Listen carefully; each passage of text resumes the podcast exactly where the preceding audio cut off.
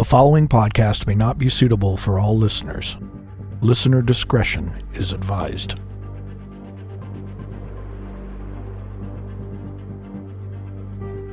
San Francisco is the fourth most populous city in California and the 17th most populous city in the United States. Those stats come from 2022. Basically, it's a huge city. I'm a native of California. Born and raised here, and I am no stranger to the majestic city of San Francisco. As a matter of fact, I know it all too well. Any large city comes with its share of urban legends. In San Francisco, you'll hear urban legends like the Golden Gate Park ghost, the Chinatown tunnels, and how people mysteriously disappear in the large city. But missing people may not be an urban legend. The San Francisco Police Department's Missing Persons Unit has over 900 cases of missing persons. Dating back to 1976, most open cases involve male adults. A little over 30% are women, and nearly 20% are juveniles. The city of San Francisco saw its highest level of disappearances in the 2000s. This leads me to the topic of this episode. We are going to explore each individual within the California Missing Five. I will guide you through each young man's last known whereabouts. And then I'll leave it to you to help these men find their way home or justice for their families. Either way, we just can't leave this unexplained.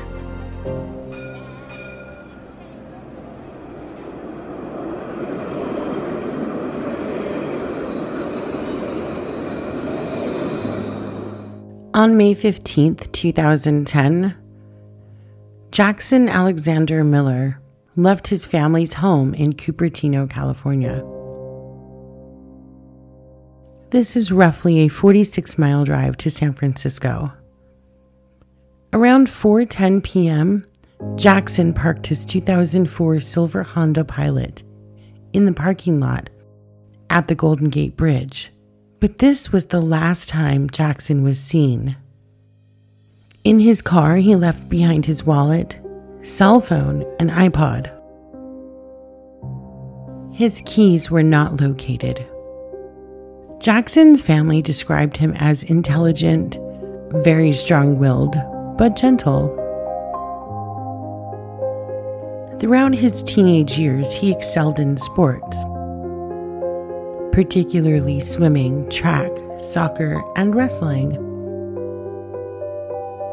Unfortunately, Jackson also struggled with anxiety and feeling insecure. At 19 years old, sometime before his disappearance, Jackson had stopped taking his prescription medication. Soon he would begin suffering through sleepless nights, erratic behavior, and became increasingly paranoid.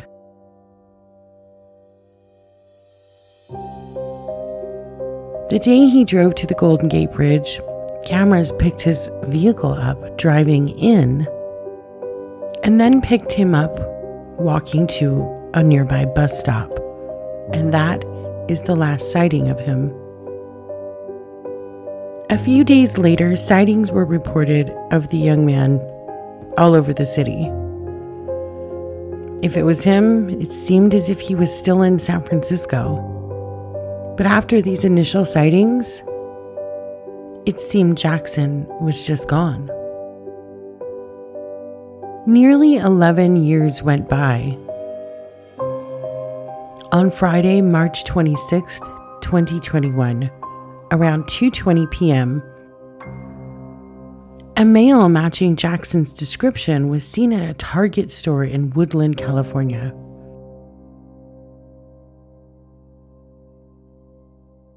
Woodland is roughly more than 90 miles away from San Francisco. He approached a woman in the parking lot and identified himself as Jackson and stated he was a missing person. He also asked her for a cigarette and a ride to Sacramento. She did not give him a ride. On our website, unexplainedrealms.com, I will have surveillance photo of this man. He was wearing black pajama pants with shamrocks on them and a green pullover sweater. After this sighting, an area business owner contacted authorities stating a man matching the same description had entered her store and was asking for a ride to Los Angeles. When no one offered, he left. There has been nothing more reported regarding Jackson. If you see Jackson or know anything about his whereabouts or disappearance, call Santa Clara County Sheriff's Office Investigations Division 408 808 4500.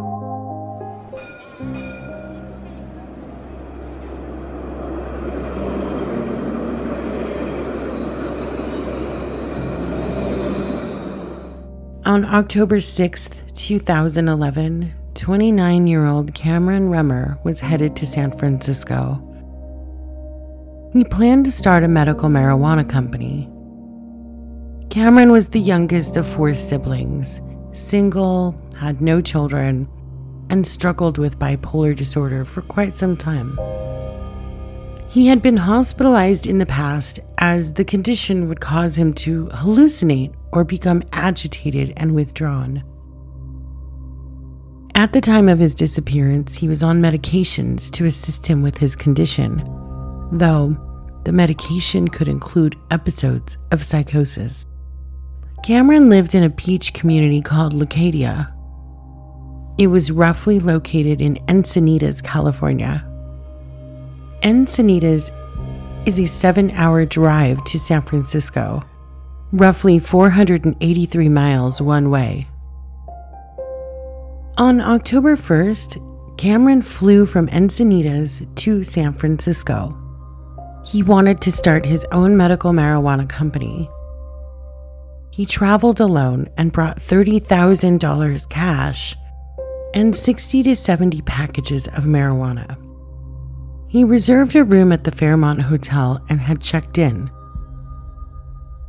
On October 6th, Cameron is drinking at the hotel bar and behaving erratically. The staff asks him to leave. He checks out of the hotel but does not take any of his belongings. He tells the hotel staff he will pick it up in a few days. On this night, he would call a friend in Arizona and ask them to pay for a hotel room. But then he suddenly changed his mind. By October 7th, this family had not heard from him. This was unusual as Cameron typically called his family daily. The family begins to believe he may be having a psychotic break. On October 9th, Cameron picks up his belongings from the Fairmont Hotel. He would retrieve luggage, cash, and marijuana from the front desk. During this exchange, the front desk staff would describe Cameron as incoherent and babbling. They also said he was wearing two different shoes. On October 11th, the Cameron's family reported him missing. His return flight was to leave on October 30th.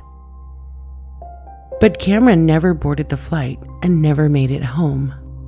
The Investigation Discovery Network series Last Seen Alive spotlighted Remmer's case in an episode. The show's producers hired private investigator Tom Klatt to further look into this case. During Klatt's investigation, he found that Cameron had been in the Tenderloin area at a bar he was with a woman he'd met in the city. This was 12 hours before he disappeared. Now, before we go any further, in 2023, the Tenderloin area of San Francisco is considered one of the worst parts of the city. In some ways, it's always been associated with drug use and homelessness, but these days it's much worse. Cameron was about 5'10, approximately 170 pounds, with blonde hair. If you know anything about his whereabouts, call San Francisco Police Department at 415 553 1071.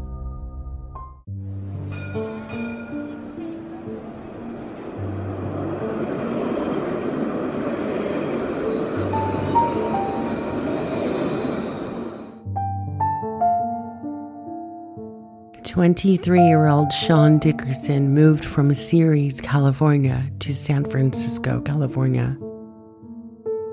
This is approximately a 1 hour and 40 minute drive, or around 94 miles one way. After high school, Sean moved to San Francisco. He would rent a place or crash at friends' houses. In 2011, he moved into an apartment located on 22nd Street and Bartlett Street. He shared the apartment with five other roommates. One of the roommates was a close friend, Angeli Droll. The two had dated for two years during high school. He had a dream of moving to New York with his roommate. He also was a member of a local band and performed in the San Francisco area.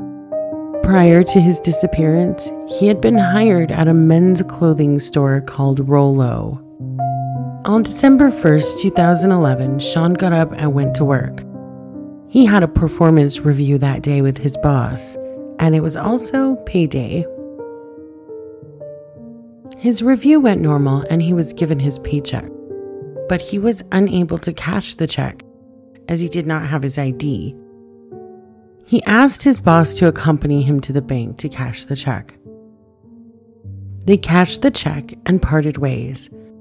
Sean would go on to take his lunch at this time.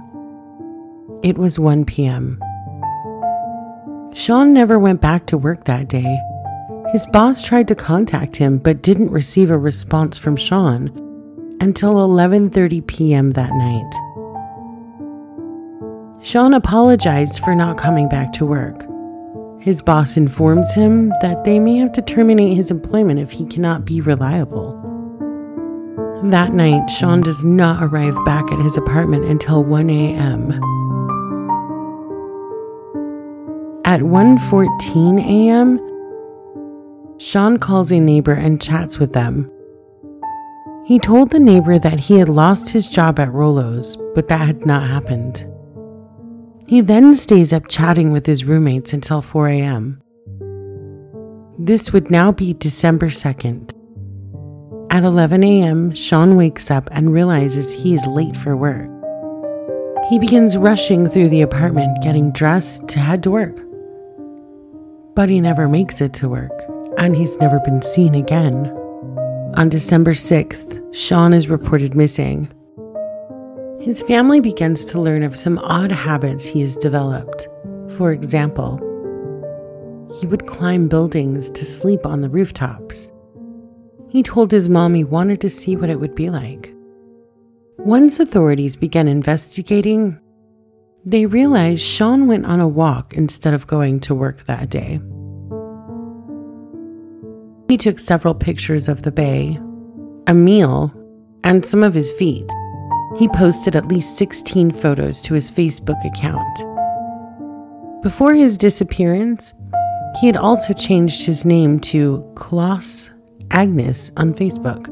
This was a combination of two artists he liked. If you know Sean's whereabouts or have any information, please contact the San Francisco Police Department. Again, 415 558 5508.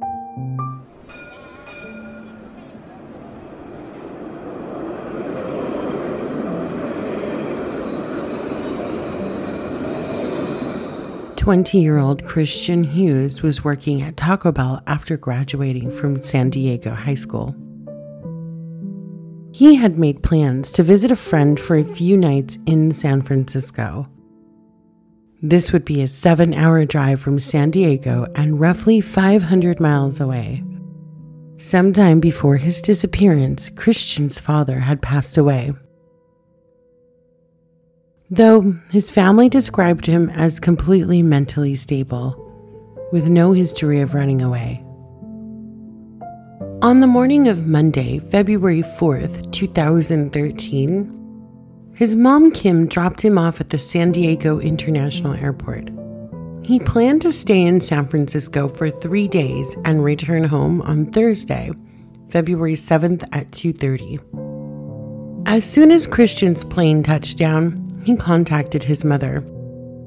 On February 7th, Christian was to arrive home, but his mom Kim became concerned because he had not contacted her and he had missed his flight home. Kim's sister Chelsea lived in San Francisco. She contacted her to see if she'd heard from Christian. She'd seen him on Tuesday, February 5th of that week, and had given him $70. However, that wasn't the last sighting of Christian that week. He was seen on Wednesday, February 6th. He had lunch with a female friend and then was seen by friends at his friend's place in the 900 block of Capitol Avenue in San Francisco. That was around 12:30 a.m. Christian's mom Kim was trying to find phone numbers to the individuals he had been staying with. She also continued to call Christian's phone repeatedly. It went straight to voicemail. By February 8th, there's no word still from Christian.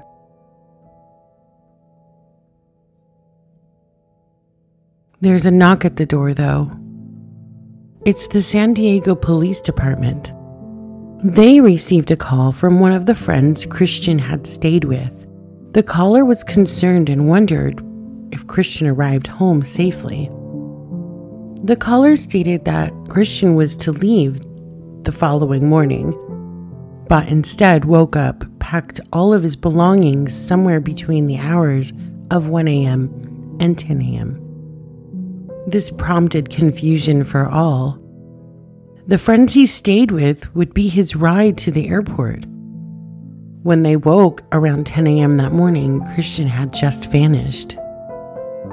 Unable to get any information from the airlines, Kim turned to phone records and discovered her son's last text message was on Wednesday at 1:18 a.m.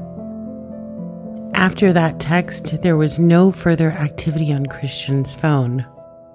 Christian has a scar running down his spine from top to bottom, stretched earlobes, and uses the nicknames Chris or Dago.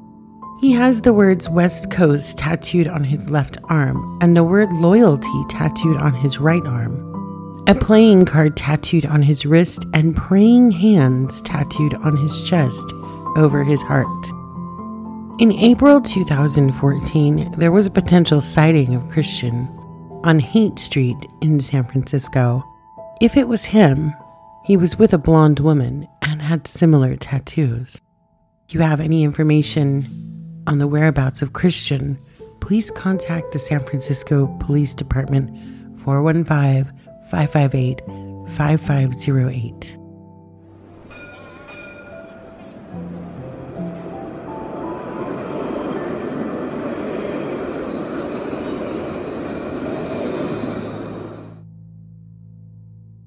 19 year old Sean Ceedy was last seen on May 21, 2013.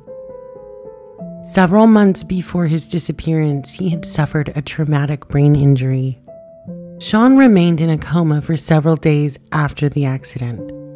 After, he would require medication for his ongoing recovery. Sean occasionally struggles with short term memory loss and becomes easily fatigued. On May 21, 2013, Sean told his mother Lynn in a phone call that he would be going to pick up a tape from a former high school teacher.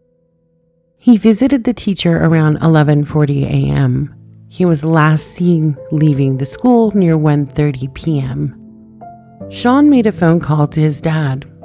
He told him he planned to take the bus back to the park. Unfortunately, Sean's phone died about an hour and a half later. Sean only had his phone, his wallet with an ATM card, and his driver's license inside.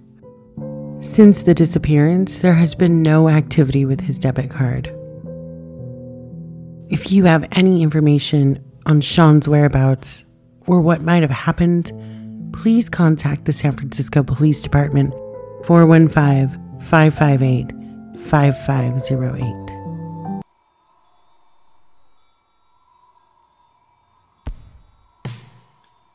I hope this episode helps these five young men. While the cases may not have anything in common or even be related, they all deserve attention from the world.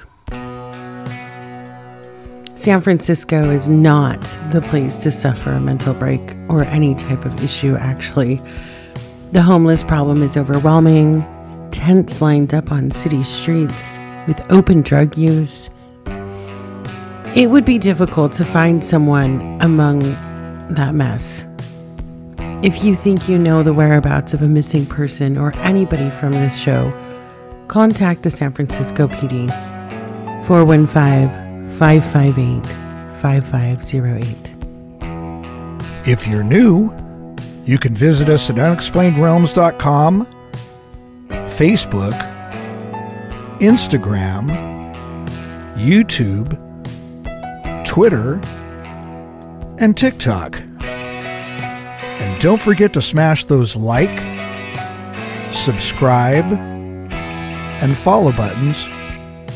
And don't forget to hit the show notifications button on Spotify so you can get reminders when we drop a new episode.